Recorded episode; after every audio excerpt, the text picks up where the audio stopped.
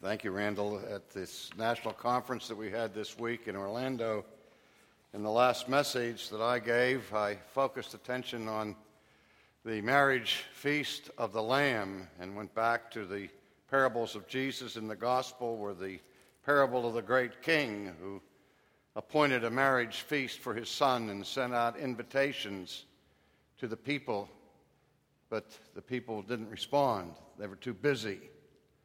They had this to do and that to do, and so they said, I cannot come.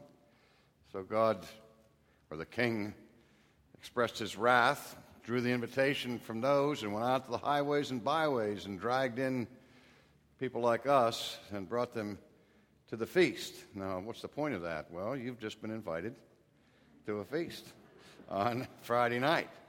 And I think back to our youth and we had an opportunity as kids. I wasn't a Christian at all, but I did sing in the choir. And we had a choir trip like that. And I carried the delightful memory of that for the rest of my days. And what this opportunity means for our young people to go on this uh, concert tour is just extraordinary. So I really do urge as many of you as possible to come to the feast on Friday night. Don't say, I cannot come. Find a way to come, but that's all right. If you can't come, just send a check. Let's make sure we get behind the kids so that they can have this trip. Last Sunday night, I bit off more than I could chew. I read the text and said I didn't know whether I would have the time to cover it. I didn't. So I'm going to back up a little bit tonight in chapter 5 and pick it up at uh, verse, we'll pick it up at verse 8, and then read all the way through verse 17. And let me just say now, prophetically, there is no way under heaven that I'm going to be able to cover all of that this evening. So we'll just uh, chew on as much of it as we can. So let me ask the congregation to stand for the reading of the Word of God. Romans 5 beginning at verse 8. But God demonstrates his own love toward us in that while we were still sinners, Christ died for us. Much more than having now been justified by his blood, we shall be saved from wrath through him. For if when we were enemies, we were reconciled to God through the death of his Son, much more, having been reconciled, we shall be saved by his life. And not only that, but we also rejoice in God through our Lord Jesus Christ, through whom we have now received the reconciliation. Therefore, just as through one man sin entered the world, and death through sin, and thus death spread to all men because all sinned. For until the law, sin was in the world. But sin is not imputed when there is no law.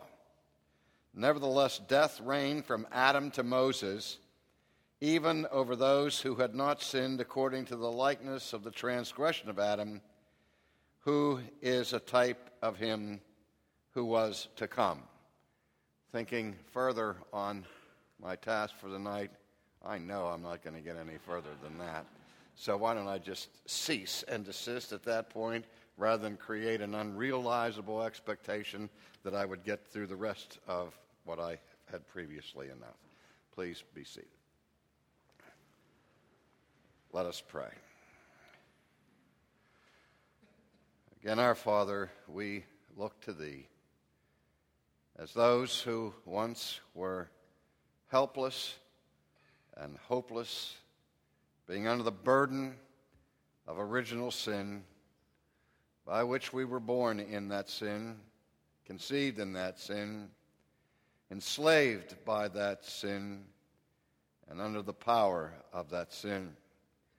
By nature, being children of wrath, by nature, being at enmity with Thee. But we rejoice in our justification and the fruits that have accrued from it, and the joy that we experience in the reconciliation provided by us or for us by Christ. For we ask these things in his name. Amen. Last week we made it through verse 9, where we talked about the justification that we enjoyed while we were yet sinners.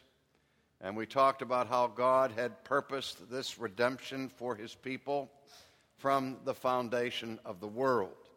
And so this evening we're going to pick it up at verse 10, where we read, For if when we were enemies, we were reconciled to God through the death of his Son, much more, having been reconciled, we shall be saved by his life.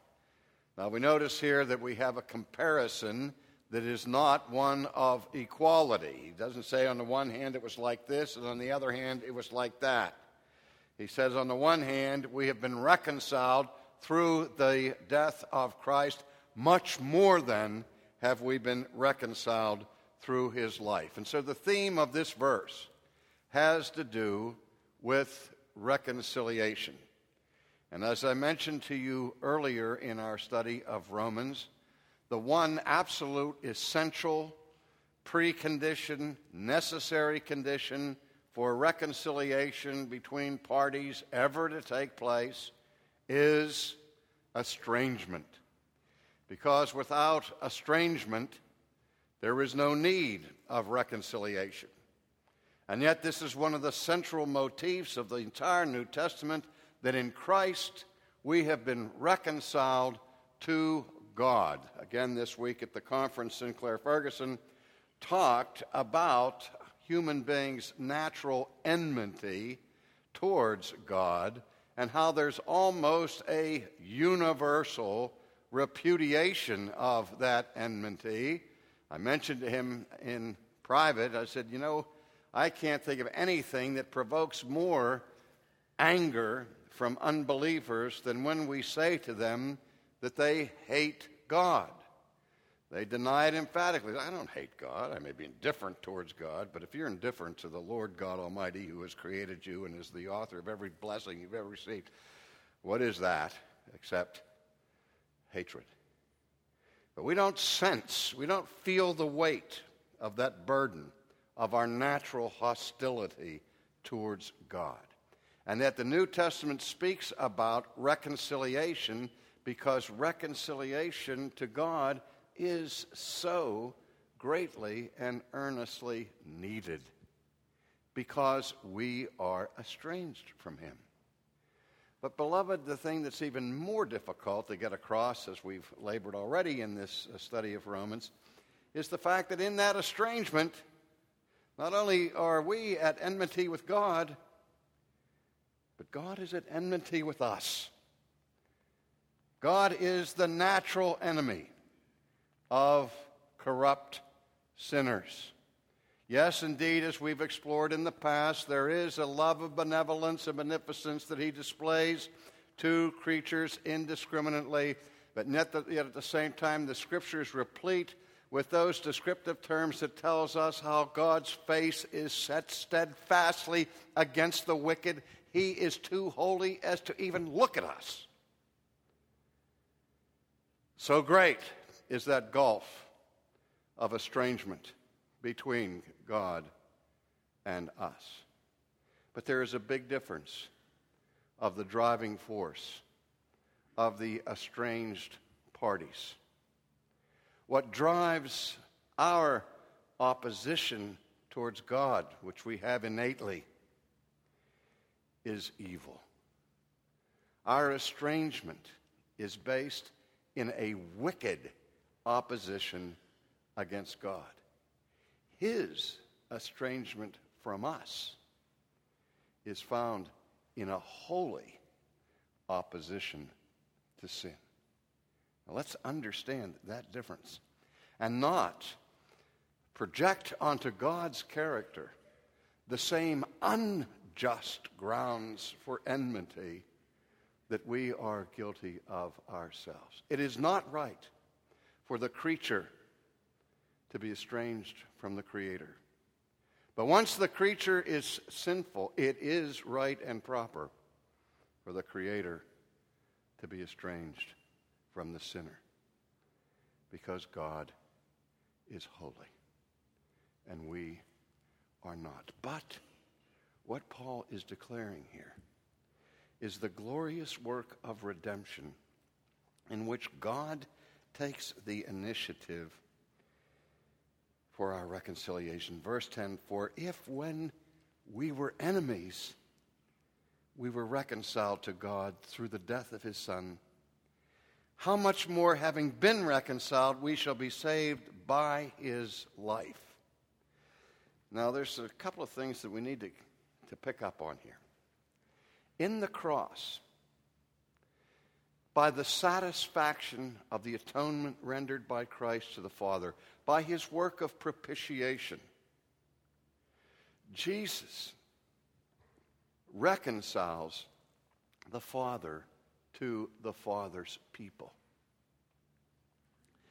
On Good Friday, when Christ paid for my sin and for your sin, if indeed you are in Christ, when Christ made his atonement for his people, made the perfect sacrifice, satisfied God's wrath completely for those who, for whom Christ died, that was the end of the estrangement on God's part. So we were reconciled in the sense that God, who was the injured party in all of this, was assuaged, was satisfied, and was no longer in opposition to his people. And yet, what Paul is saying is that God was reconciled toward us while we were still estranged toward him. Think of that. That in this drama of reconciliation, Christ satisfies the righteousness and the holiness of his Father, satisfies God's opposition towards us while we're still opposed to him. And the day that God was satisfied and was no longer in opposition to his people, that did not automatically change us. We did not experience that reconciliation until the removal of our opposition towards him, till the removal of our hostility towards him when we were regenerated by the Holy Spirit, our hardened hearts were broken, and we were brought joyfully into a loving relationship with the Father through the Son. So it's one thing to experience the reconciliation through the death of Christ, but how much greater is that reconciliation that occurs through the life of Christ? Now, we can look at that in two ways. I've said until you're tired of hearing it that our justification is not secured simply by the death of Christ, but also uh, acutely through the life of Christ because of his life of perfect obedience to the law by which his righteousness was merited and earned and is now given to those of us who have no righteousness of our own. We can say it is the life of Christ, even more than the death of Christ, that is the ground of our justification. That may be true, it is true, but I'm not sure that's what Paul's talking about here when he talks about how much more are we reconciled through the life of Christ. Remember, he's already introduced the idea that we are justified not only by the death of Christ, but that Christ was raised for our justification that we are reconciled because we have a mediator not only who died for us, but who has been raised from the dead for us, who continues to make intercession. He is our peacemaker, He is our peace, and He lives forever, continuing in that role, representing us before the Father. And as wonderful as that once for all death was on the cross, how much greater is that reconciliation that we realize and experience because he lives and ever intercedes for us. Now, there's one more point I want to cover here before we go into that next session where the comparison and contrast is made between the work of Christ as the new Adam and the work of the old Adam. And that is just a little bit more exploration of the meaning of this term reconciliation. Now, some of you remember when we started this study of Romans, when we were back in Romans 1, and we talked about the revelation of the wrath of God beginning in Romans 1:18 because God has revealed himself plainly to all people, and the universal response of fallen humanity to the brilliant, manifest revelation of God Himself in nature is to refuse to honor Him as God, nor were we grateful. And then later on in that indictment, when Paul brings the whole world before God in that tribunal, he mentions that the substance of our universal guilt and corruption before God is this our proclivity for idolatry, the sin of exchanging the truth of God for the lie, serving and worshiping the creature rather than the creator. Now, you maybe remember that. You may remember also that when I talked about that, I made mention of the word that is used there by the Apostle Paul, the word metalasso which indicates an exchange, a trade, a swap, where we trade the glory of the eternal, immortal, everlasting God, swap it for the glory of contemptible things, creeping things, bugs and snakes and, and idols of other sorts. And I said there was that metalasso, that exchange that took place. And that, that word has the prefix meta, which means with. You, you trade something in for something other with, you carry it with and trade it for something else. Well, the same root word is the root for reconciliation. It's not metalasso, but katalasso is the verb, and then the noun form is katalage. And that's the word that, that Paul is using here when he says, We were reconciled to God through the death of his son, much more having been reconciled, again, that form of katalos, uh, we shall be saved by his life. And not only that, but we rejoice in God through our Lord Jesus Christ, through whom now we have received the kataloke. We have received the reconciliation. As if it were a concrete noun that that reconciliation is a substantive reality. It is a gift that God has given to his people because of the death and resurrection of Christ. And so, what is the result of that? Unspeakable joy. Do you understand, folks, that the Christian life is to be from beginning to end a life of joy? because we have much to be happy about. There is no room for the sourpuss in the kingdom of God. There is nothing dour about our redemption. If I am the most miserable of, of people on this planet, suffer to the degree that nobody else has ever been called to suffer, if I were a modern day Job, sitting on the dung heap, I would have no right to say anything different from what he said when he declared, Though he slay me, yet will I trust him.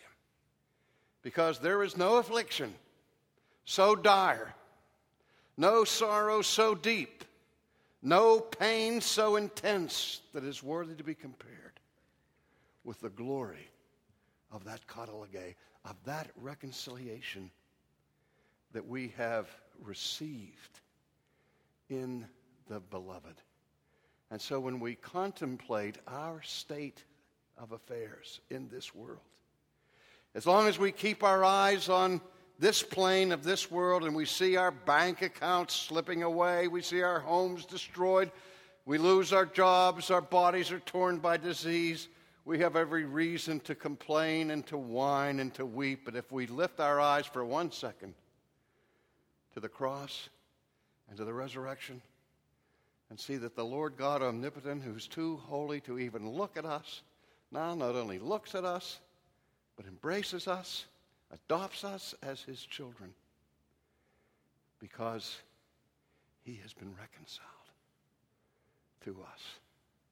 Paul says that's another benefit that flows from our justification. Not just these things, but we rejoice in God through our Lord Jesus Christ, through whom we now have received the reconciliation. You see, this is just an expansion of what he says at the very beginning of this chapter being justified. Therefore, we have peace with God and access into his presence. And we can now glory in tribulation because it works perseverance and perseverance character and character hope, which is never ashamed. He's still talking about this same motif. All right, now, then he changes a little bit here in verse 12, where he introduces a most difficult concept. Therefore, just as through one man sin entered the world, and death through sin, and, and thus death spread to all men, because all sinned. For until the law, sin was in the world, but sin is not imputed when there is no law. Nevertheless, death reigned from Adam to Moses, even over those who had not sinned according to the likeness of the transgression of Adam, who is the type of one who was to come. Now, there is so much in that text that I just read to you that it keeps the theologians busy studying and arguing ever and ever. Because this is one of the most important texts in the Bible to talk about the fall of the entire human race through Adam. And just let me briefly talk about the way in which the argument goes. One man brought sin. It was Adam. And with that sin came death. And death came on the whole human race because all have sinned, but not after the similitude of Adam's sin. What's he getting at here? When he says everybody dies after Adam, even babies are born and live a few hours and they die. And death is the penalty for sin. There can, without sin, there can be no death. And without the law, there can be no sin. So Paul is saying, now remember, death reigned from Adam to Moses. Death was in the world before God gave his law through Moses. Because since Adam's fall, all creatures have died because all sinned there. And they sinned before the law of Moses. But remember, Paul is saying here, there can be no sin, there can be no transgression unless there's law. Because the definition of sin is a transgression of the law of God. There's no law, no foul. But if there's a law, then the penalty is incurred when we break the law. And since the penalty for sin is death, and since death reigned from Adam to Moses, there's a sense in which everybody in the world broke the law somehow in Adam. That's the point here of Romans 5. Through one man, sin and death came into the whole world. That somehow we're related to Adam. This is the theological question and poser that students struggle with all the time. They say, now, how can God blame me for sinning, hold me culpable for my transgressions, when all I'm doing is what comes naturally. I was born in sin. In sin did my mother conceive me. And when I sin, I'm just acting according to the nature I was born with. How can God hold me responsible for acting out a nature He gave me before I was even born? And so we ask, well, because you sinned in Adam. I sinned in Adam. I wasn't there. I wasn't in a twinkle in my father's eye at the time of the fall. How can God hold people responsible for what Adam did when they weren't even there in the garden? And so that's the poser, isn't it? And there are several answers to that theologically that have been given in the church through the ages. I'll just mention two or three this evening and go over them quickly. One of the common explanations for this is the doctrine that is called realism. And realism operates on the premise that the only way God justly and morally could condemn us for what Adam did was that if we were really there participating in the act. So, if we were really there in terms of our pre existent souls before we were actually born with bodies, nevertheless, our souls existed back with Adam and together with Adam, this was a, a, uh, a joint effort so that when he sinned, we sinned because we really were there.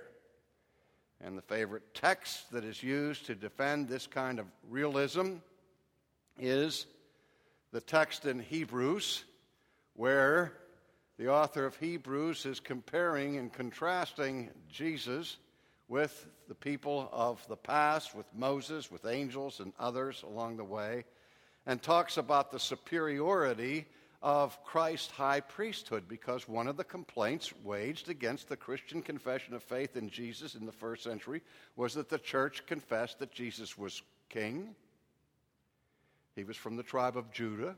He was a descendant of David, and he was the king that was long awaited. But not only was he king, but he was proclaimed as the great high priest who made a perfect sacrifice in our behalf once and for all. And the critics of Jesus said, wait a minute, wait a minute, wait a minute. He can't be our high priest. Because one of the necessary qualifications to be high priest is that he has to be from the tribe of Levi. It's to Aaron and to his family, to the Levites, that the priesthood was given. And Jesus is from the tribe of Judah. Fine, he can be king, but he can't be priest because only Levites can be priests. And the author of Hebrews responds to that charge and reminds his readers of an episode that is recorded in the book of Genesis where this mysterious figure named Melchizedek met Abraham and Abraham paid tithes to Melchizedek and received a blessing from Melchizedek. And of course, the author of Hebrews labors the point that the greater receives tithes from the lesser. That's why I count your offerings every Sunday morning. Disregard that. And the greater blesses the lesser. And so the point that the author of Hebrews makes is that the priesthood exercised by Melchizedek is a higher order of priesthood than that found in Aaron and his descendants among the Levites. And so that even though Jesus was not a Levite, his priesthood was of a higher order of priesthood because, as the scriptures say, going back to Psalm 110, that Christ is a priest after the order of Melchizedek. Well, what in the world does that have to do with how we're related to Adam in the fall? Well, here's the answer to that. Those who argue for realism, that say we were really there in pre existent souls in the garden, argue from this text in Hebrews that sets forth Christ as having a superior priesthood because in the argument, he says, Abraham pays tithes to Melchizedek, which shows that Abraham is subordinate to Melchizedek.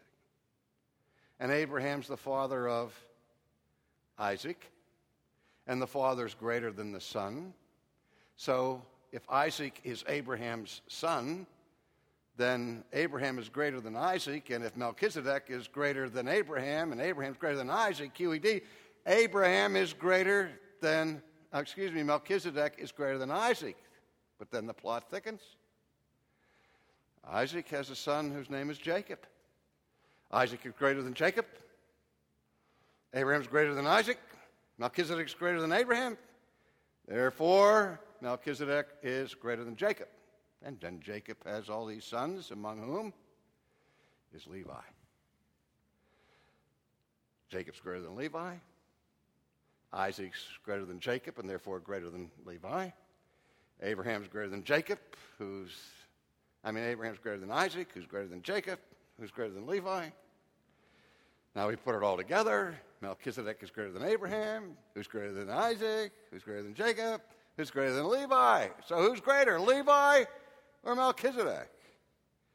And it said, Abraham, or the, he says, the author of Hebrews says, that Levi, while he was still in the loins of Abraham,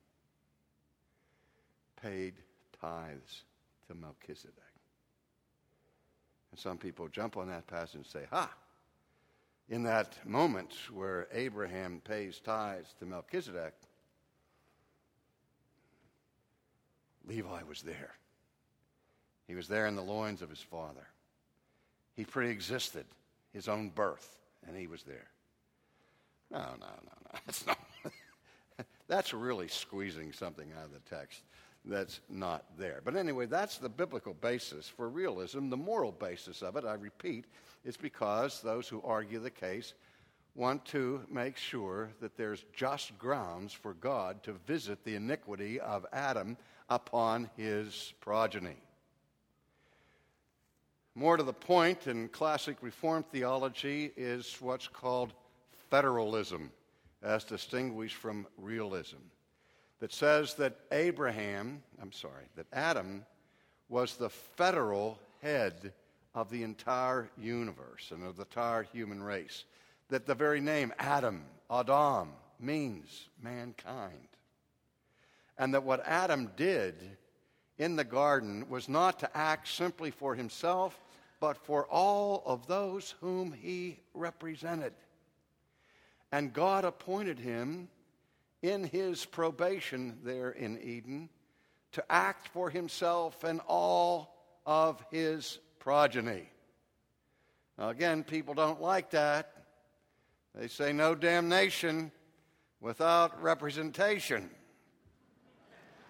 But indeed, there was rep- representation, which is the whole point here. But again, people squirm under this. They say, wait a minute. I didn't choose my representative. Well, let's look at that for a minute. In our legal system in America, if I hire somebody from Murder Incorporated or anybody to kill somebody, and I establish an alibi for myself at the time of the crime, I'm in another city, witnessed by all kinds of people, and my hired gunman kills my appointed victim, can I be charged with first degree murder? Yes. Because my hired killer was carrying out my will.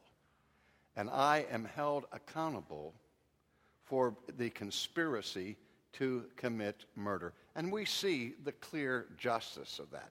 And in a similar fashion, so Adam represents us in the garden. But they say, wait a minute, the whole analogy breaks through when you say that in the case of the conspiracy to commit murder, I personally, willfully hire somebody else to commit that heinous act of murder. I had nothing to do with selecting Adam as my representative, and I, in a jocular fashion, said, we complain as Americans, no damnation without representation. We go back to the American Revolution and the tax on tea. And don't you wish the only tax we had to pay today was one on tea? But we go back to that environment where Parliament changed the rules of the game and imposed taxes on the colonists without giving them representation in Parliament. And the colonists protested against it because it was a violation of British law. And the colonists were not just rebelling against the crown, they were calling the crown to obey the law. Can you imagine if King George listened to the protests of the colonists who were saying no taxation without representation? He said, Oh, you don't feel like you're adequately represented? I'll tell you what I'll do. I'll give you a representative. It's going to be my brother. And he appoints his brother to represent us. How would we scream about that? We say, wait a minute, that's no good. Because we would have no confidence that our interests would be represented by a representative that was chosen for us by somebody else. That's why we want to be able to elect our own representatives who govern over us. And so we go through the elective process in America. We listen to the candidates. We listen to their positions on the issues. We hear their campaign promises. And we are persuaded that candidate X will be the one who will most accurately represent us if elected. So we cast our vote for them. And then we're annoyed as can be when once they're elected, they don't do anything that they said they were going to do. But they are representatives. We put them there.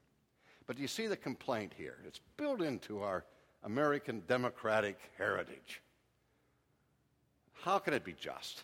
for God to appoint one man to represent all kinds of people. And the people don't even have a voice in that election. But there's a big difference between King George, your congressman, your senator, and God. When God selects your representative, he makes that selection infallibly. He makes that selection impeccably. Nowhere in time and space have you ever been more perfectly representative, represented than you were in the Garden of Eden by the representative that God selected to act in your. And if that be true, we can never curse God and say, it's not fair because if I was there, I would have done something different. When we complain about being misrepresented by Adam, all we do is prove the perfection of that representation as we manifest our fallen nature, our Adamic nature, when we complain against God for that. Also for the Christian who doesn't like that and who objects to having a representative in the fall and makes that objection in principle, saying God is never, it is never appropriate for God to accept the representation of one person for another. If you want to hold to that principle consistently, then you must not only reject any identification between you and Adam but you would have to re- re- reject equally any representation of you by Christ.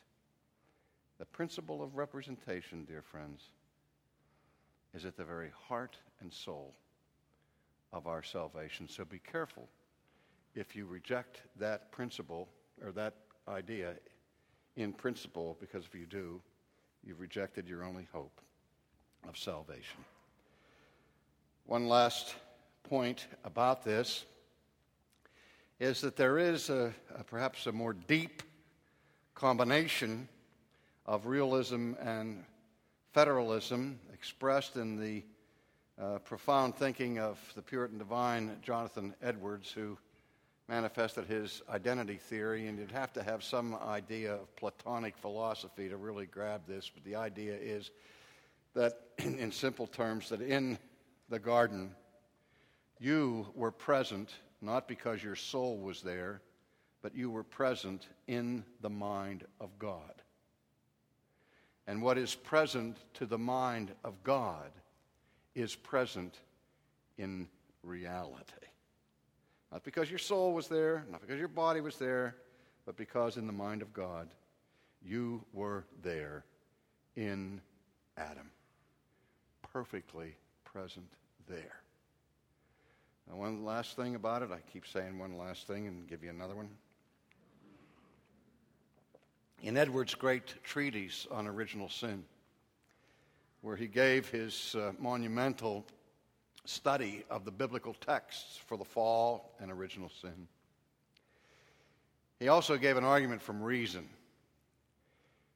He said, if the Bible never taught about a universal plunge into ruin of the human race at the beginning in Adam, if there was no such word of the fall in the scripture, reason would require that we posit such an event. How else could we explain the universality of sin in the human race? Now, our culture is schizophrenic on this point because, on the one hand, they don't want to acknowledge the reality of sin at all, only mistakes. And they want to say the origin of sin is environment. That the reason why people go bad and become corrupt is because they are reared in a culture or a society that's flawed, that's fallen, that's corrupt. Going back to the noble, savage idea of Jean Jacques Rousseau thought that man was born free and now is everywhere in chains. And the idea is we're all born neutral. We're all born innocent. But the reason why we all sin is because we're overwhelmed by the corrupting influences that are all around us. And so we all, sooner or later, fall into sin. Edward said if that were the case, if we were all born innocent, neutral, you would expect at least 50% of the population to stay in that state of innocence.